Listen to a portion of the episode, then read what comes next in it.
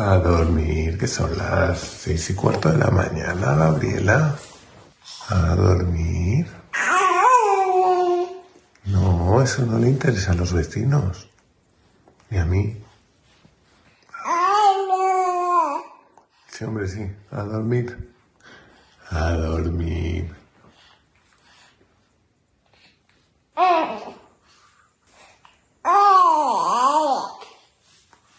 Sí, sí, lo que tú quieras, a dormir. Esta es Gabriela, mi hija, y esa voz llena de legañas es la mía.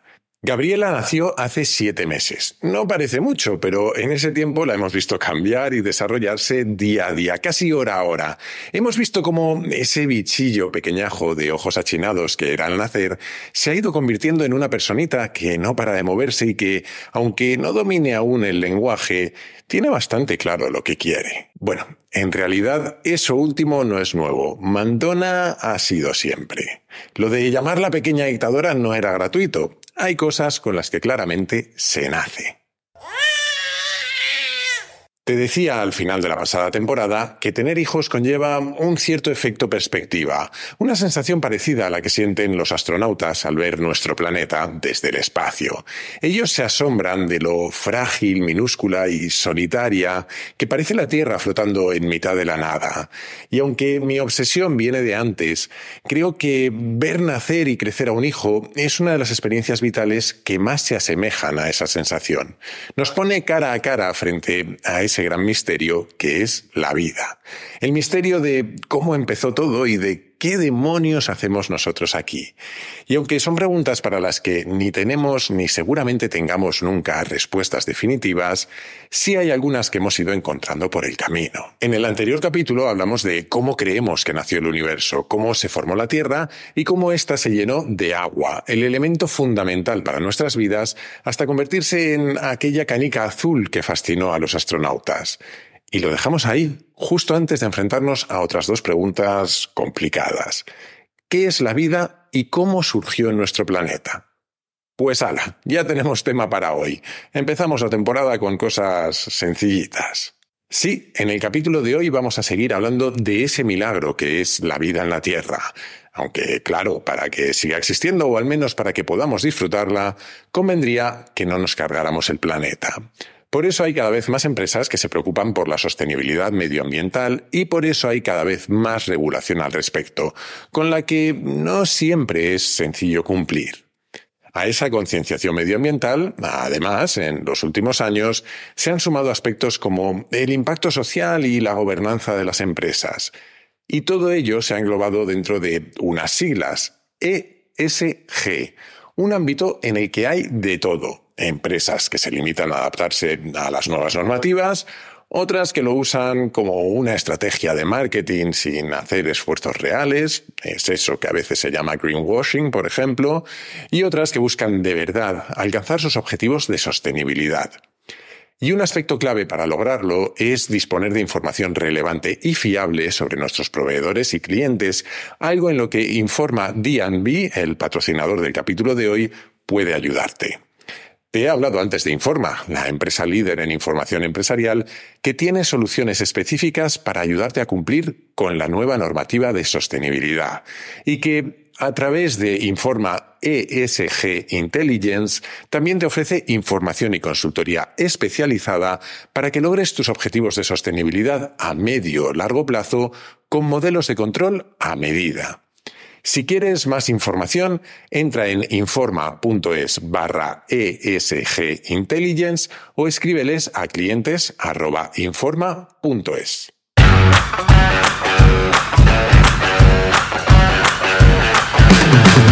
Soy Jaime Rodríguez de Santiago y esto es Kaizen, el podcast para mentes inquietas en el que te acerco a personas, a ideas y a técnicas fascinantes de las que aprender cada día.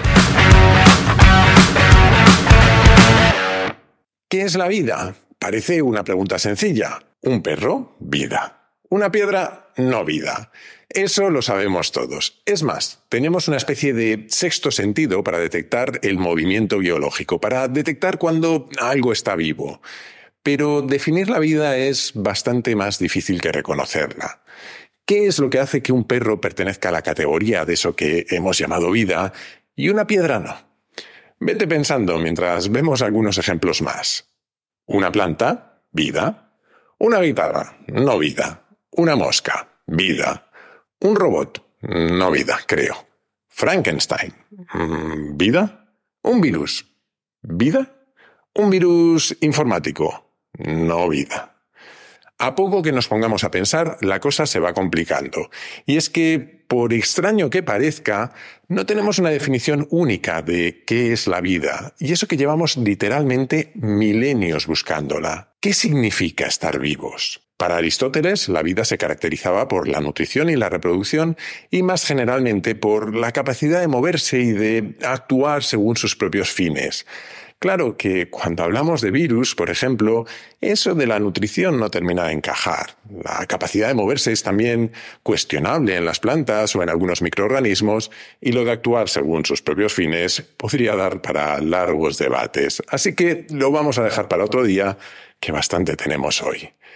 Hubo un tiempo en el que incluso creímos que la vida podía surgir de forma espontánea, que si dejabas un trozo de carne sobre una mesa, a los pocos días surgían gusanos, larvas de mosca y hasta ratones.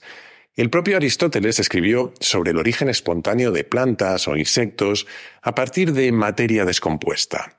Según él, se originaban gracias a una fuerza capaz de dar vida a lo que no la tenía, a la que llamó entelequia y hasta mucho después de Aristóteles se siguieron creyendo cosas similares. Descartes, Bacon o Newton admitían la idea de la generación espontánea. Esta hipótesis fue, sin embargo, desmontándose poco a poco a través de experimentos hasta que Pasteur demostró definitivamente que era falsa y postuló la que hoy se conoce como la ley de la biogénesis, que significa que todo ser vivo proviene de otro ser vivo ya existente, que la vida surge de la vida. Claro que entonces, ¿de dónde surgió el primer ser vivo? Volveremos a ello más adelante, pero de momento sigamos buscando una definición para la vida. Curiosamente, el propio Pasteur no tenía una especialmente buena. Decía que la vida es el principio o fuerza activa que distingue a los organismos de la materia no viva, lo cual es como decir que la luz es la ausencia de oscuridad. No es muy útil. Un poco más adelante, alguien famoso por dejar a un gato en una situación bastante ambigua entre la vida y la muerte, Erwin Schrödinger, llegó incluso a escribir un libro llamado ¿Qué es la vida?, donde trataba de explorar la relación entre la física y la biología. Y su conclusión fue algo así como que la vida es aquello que mantiene su estructura a través del consumo de entropía negativa. Toma ya. De la entropía hablaremos en algún momento, en algún capítulo seguro, pero de momento, en términos simples, esa frase vendría a significar más o menos que los organismos vivos se mantienen ordenados a costa de desordenar su entorno, algo que yo solo puedo confirmar. Desde que llegó la pequeña dictadora a casa, esto es un caos de juguetes, papillas, pañales y artilugios varios. Y no tiene pinta de que vaya a ir a mejor en un futuro próximo, me temo. En los años 90, la NASA congregó a varios científicos para planificar cómo buscar vida en otros planetas, y una de las primeras cosas que hicieron fue intentar dar una definición de vida. Esta, la definición de la NASA, es seguramente la más aceptada y probablemente la mejor que tenemos hoy en día, aunque no es desde luego la más poética. Dice así, la vida es un sistema químico autosostenible capaz de darwinismo a nivel molecular. Ole. Y aunque está bastante extendida, esta definición tampoco es perfecta. Hay un montón de casos límite en los que no encaja. Por ejemplo, los virus. En los últimos años hemos hablado mucho del COVID y de su increíble capacidad de replicación y de mutación. Es imposible saber cuántas veces se ha reproducido y cuántas copias se han creado. Y todos hemos visto que ha ido evolucionando con el tiempo, han ido surgiendo nuevas variantes. Un virus tiene genes, tiene proteínas y parece bastante vivo, ¿no? Pues según se mire, porque le falta algo que muchas definiciones consideran esencial, metabolismo. No se alimenta, no tiene forma de absorber moléculas y crear otras nuevas. Además, los virus ni siquiera se reproducen por sí mismos. Lo que hacen es engañar a células para que hagan copias de ellos. Y tampoco tienen capacidad individual para mantenerse estables ante los cambios del entorno. Los humanos, si hace calor, sudamos para enfriarnos, o si hace frío, tiritamos y se nos pone el vello de punta para intentar conservar nuestra temperatura. Es eso de lo que hemos hablado alguna vez llamado homeostasis. Pues bien, los virus no pueden hacer nada de eso y por lo tanto no encajarían con la definición de la NASA. Son sistemas químicos, son capaces de evolución darwiniana, pero no son autosostenibles. Los virus, según esa definición, no están vivos, lo cual tengo entendido que es una afirmación estupenda para generar debate entre virólogos y biólogos de muchos tipos, pero eso se lo dejaremos a ellos. El problema de las definiciones humanas es que son mucho más imprecisas de lo que nos damos cuenta. Para cualquiera de las definiciones de vida que se han dado, podemos imaginar excepciones. La naturaleza es increíblemente creativa. Si ampliáramos la definición de la NASA para tratar de incluir a los virus, posiblemente acabáramos incluyendo cosas como nuestros lóbulos rojos o quizás las mitocondrias, que son la parte de nuestras células encargada de generar nuestra energía y sin las cuales los que no estaríamos vivos seguramente seríamos nosotros. No cumplen con todos los criterios, pero casi. Y no solo hay ejemplos microscópicos. Podemos encontrar también animales asexuales, como el pez molly del Amazonas, que lleva sobre el planeta entre 100.000 y 200.000 años y todos sus ejemplares son hembras. Se reproduce apareándose con ejemplares macho de otra especie similar, pero sin tomar nada de su material genético. Básicamente, el apareamiento sirve para que se desencadene un proceso según el cual la madre se clona a sí misma. Así que tenemos un pez que nada, se mueve, se alimenta y se reproduce, pero que según la definición que demos sería también debatible si está vivo o no. Lo que sucede cuando tratamos de definir la vida es que nos enfrentamos a lo que el filósofo Ludwig Wittgenstein llamaba similitudes familiares o aires de familia. No sé bien cómo traducirlo y en alemán es bastante impronunciable. Familienähnlichkeit o algo así. Un término que él usó para referirse a aquellas cosas que parecen tener una única característica común, aunque en realidad lo que tienen es una serie de similitudes que se solapan. Por ejemplo, ¿Qué es un juego? ¿Podrías dar una definición de un juego? Pensemos, ¿se necesitan cartas para un juego? Para algunos sí, pero para otros no. ¿Ganas dinero jugando? De nuevo, en algunos sí, pero en otros no. En otros, de hecho, pagas para jugar. Es más, ¿tienen todos los juegos un resultado? ¿Se gana, se pierde o empata siempre? Si nos fijamos en cómo usan los juguetes los niños, no necesariamente. Y ninguno diríamos que no están jugando. Y todo eso sin mencionar aquellos juegos finitos e infinitos de los que hablamos en el capítulo 85. La vida parece ser algo similar. La que tenemos los humanos, la de las bacterias, las plantas o los virus, según a quien le preguntemos, no es igual. Es más, tal vez no podamos encontrar las palabras exactas para darle una definición precisa. Y aunque lo hiciéramos, es posible que de pronto encontráramos en algún momento, en algún otro rincón del universo, otra forma de vida absolutamente diferente a lo que conocemos que hiciera saltar por los aires esa definición. Pero tal vez no la necesitamos. Quizás lo único que necesitamos es seguir investigando, seguir aprendiendo hasta entenderla mejor. Una filósofa llamada Carol Cleland dice que obsesionarnos con intentar definir la vida a estas alturas es como si los alquimistas del siglo XVI se hubieran empeñado en definir el agua. Podrían haberse dedicado a sacar un montón de características sobre ella, pero les sería francamente difícil encontrar una buena definición. Leonardo da Vinci, de hecho, le dio mil vueltas a qué demonios era el agua. Dejó escritas en sus diarios reflexiones sobre cómo tenía distintos colores y distintos sabores y cómo no terminaba de entender qué era exactamente el agua.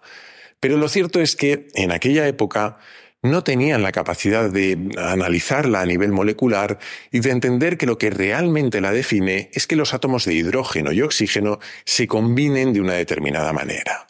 Y quizás eso es exactamente lo que nos sucede con la vida, que no la conocemos lo suficiente. Tal vez la verdad esté ahí fuera, como decían Mulder y Scully. Lo mismo encontramos vida en otro lugar y entendemos de golpe cómo encaja este puzzle. O quizás la respuesta esté en cómo empezó la vida en este planeta.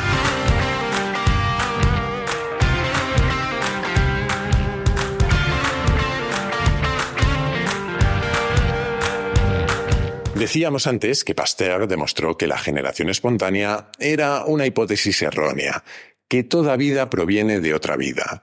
Pero eso dejaba en el aire una importante pregunta. ¿De dónde salió la primera vida? Casi casi eso del huevo y la gallina, pero a lo bestia. No tenemos una respuesta definitiva a esa pregunta, pero sí algunas ideas. Hay quien cree en la hipótesis de la panspermia, es decir, que la vida llegó desde otro planeta a lomos de algún meteorito o cometa, lo cual, de ser cierto, tampoco nos resolvería el problema, solo lo cambiaría de lugar.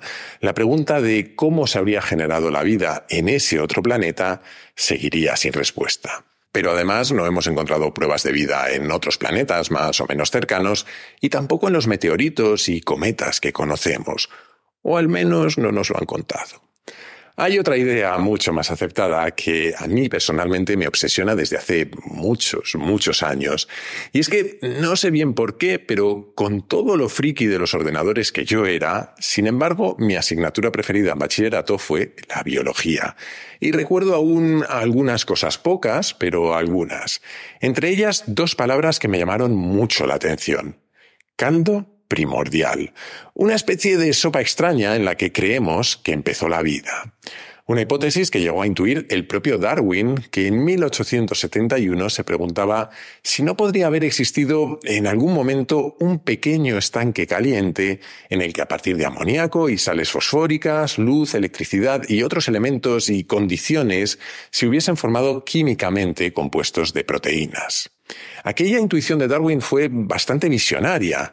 A principios del siglo XX, dos científicos, uno soviético y otro estadounidense, Alexander Oparin y John Haldane, propusieron dos modelos muy similares casi a la vez, en lo que hoy se conoce como la hipótesis Oparin-Haldane, según la cual en un momento dado, el mar se convirtió en una sopa caliente y diluida de compuestos orgánicos que poco a poco se irían combinando en estructuras cada vez más complejas y, por decirlo de algún modo, cada vez más vivas. Es decir, que la vida no surgió de golpe, sino gradualmente a partir de todo lo que se iba creando en esa sopa primordial. Pero volvamos por un segundo al capítulo anterior de esta serie. Que hace 4.600 millones de años la Tierra era básicamente eso, una gran bola de material girando en torno al Sol y colisionando por el camino con otros restos de la formación de las estrellas. Todas esas colisiones hacían que el planeta tuviera temperaturas muy altas, tan altas que todo era más bien una masa de material fundido.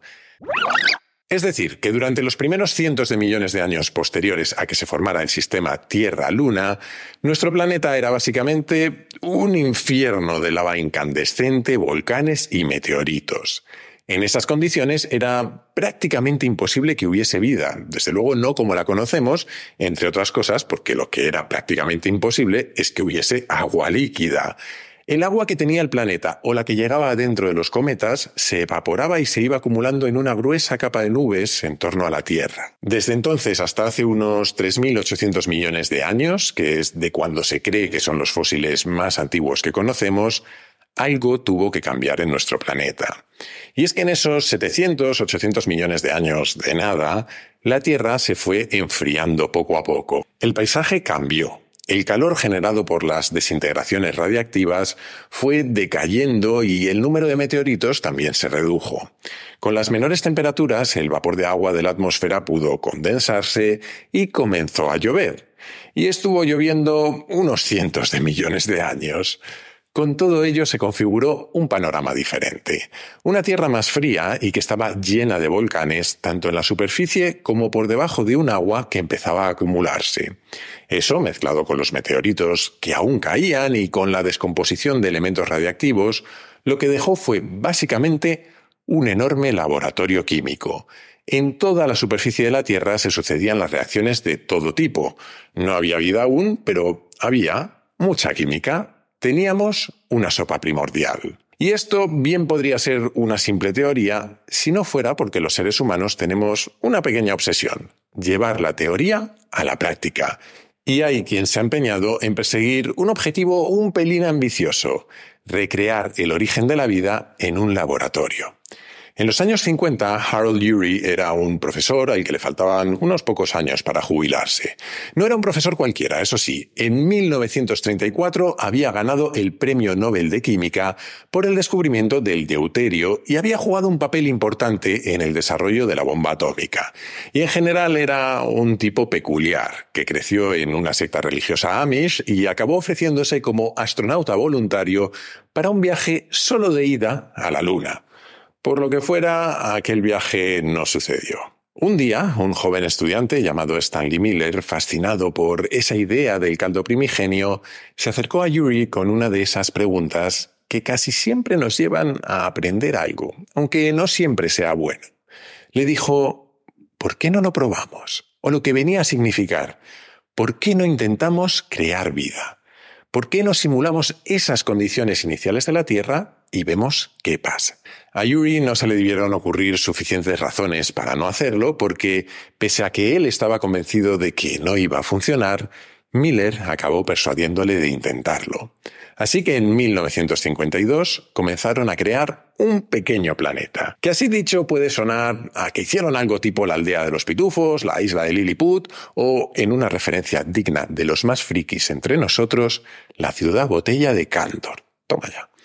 Pero no, fue bastante menos épico y de apariencia más, digamos, sencilla. Dos cacharros de cristal, uno de ellos con agua simulando el océano de aquella tierra y el otro con una mezcla de amoníaco, metano e hidrógeno simulando su atmósfera. Ambos unidos por tubos de vidrio. El que contenía agua lo calentaron suavemente para simular el calor de los volcanes y porque, aunque se había enfriado, se creía que la Tierra estaba bastante recalentada aún cuando comenzó la vida. Y en el que contenía gases decidieron soltar descargas eléctricas para simular los rayos de las tormentas.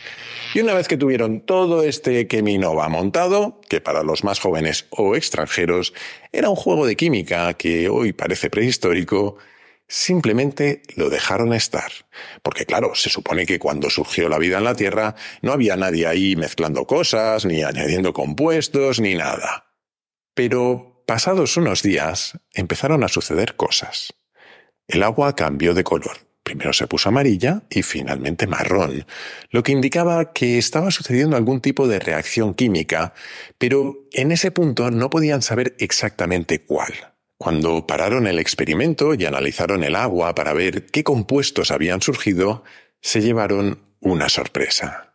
Encontraron glicina, que si como yo no tienes ni idea de química orgánica, pues tampoco te dice nada. Pero resulta que es un aminoácido, es decir, uno de los ladrillos fundamentales con los que se construyen los seres vivos que obviamente a todos nos hubiera gustado encontrarnos a un pitufo o algo así como más vivo, pero que si lo piensas por un momento es bastante alucinante. Dos tipos, con dos cacharros de vidrio, un poco de calor, electricidad y unos cuantos compuestos químicos sin ningún tipo de vida y mezclados un poco al tuntún, habían conseguido que surgiera en unos pocos días un componente clave de los seres vivos.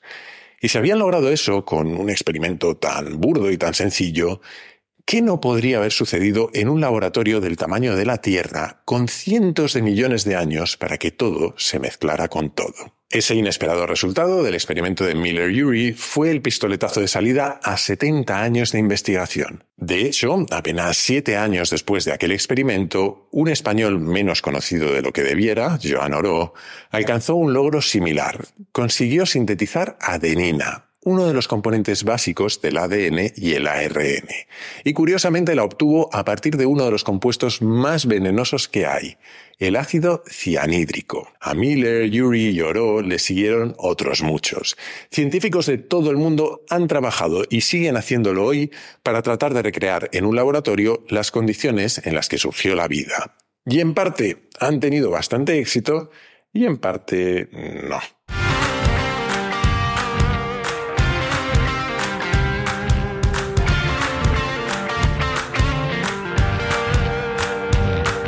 Decíamos al principio que no es sencillo definir la vida, pero hay tres propiedades que a la mayoría de los investigadores les parecen esenciales. La primera es que una forma de vida debe tener algún tipo de estructura que la contenga, que no se esparza o desmorone sin control. La segunda es que debe tener también algún mecanismo para capturar energía que utiliza para mantenerse. Y la tercera es que debe ser capaz de reproducirse, aunque sea de la manera más simple, dividiéndose en dos copias idénticas.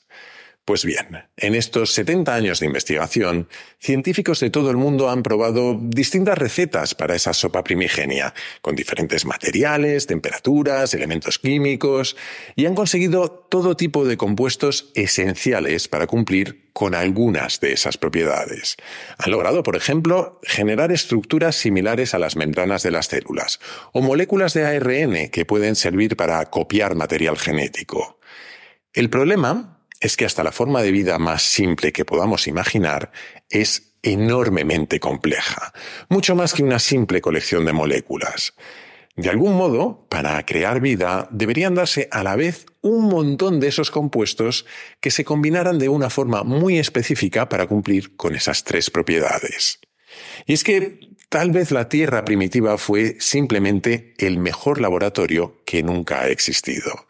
Desde luego fue el más grande. Piénsalo así. Cada poro por el que los volcanes expulsaban vapores químicos hacia el agua era una especie de experimento en miniatura en el que se combinaban distintos materiales a diferentes condiciones de presión y temperatura. Y lógicamente había una infinidad de ellos y durante un periodo larguísimo de tiempo, de cientos de millones de años. A día de hoy, la hipótesis más aceptada es que la vida surgió poco a poco, a partir de combinaciones de todo tipo en ese laboratorio gigante. Seguramente comenzó con compuestos de ARN que fueron formando estructuras cada vez más complejas y así hasta llegar a LUCA, que son las siglas de Last Universal Common Ancestor, es decir, del último ancestro común universal, del tatara, tatara, tatarabuelo de todos nosotros y de todos los seres vivos que existen hoy sobre la Tierra. Aunque lo cierto es que, incluso si lográsemos crear vida en un laboratorio, no podemos saber si fue eso exactamente lo que sucedió. No podemos viajar en el tiempo y comprobarlo.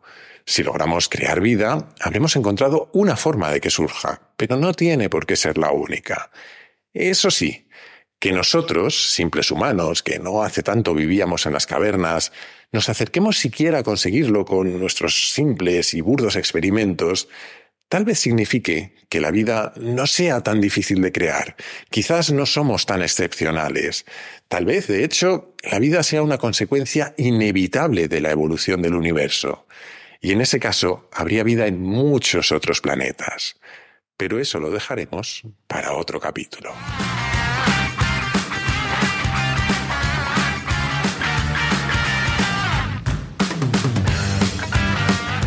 Y hasta aquí el primer capítulo de esta nueva temporada de Kaizen. Hemos empezado fuerte, soy consciente. Por eso, la semana que viene cambiaremos de tercio, no sea que acabemos matando a la audiencia hablando de la vida.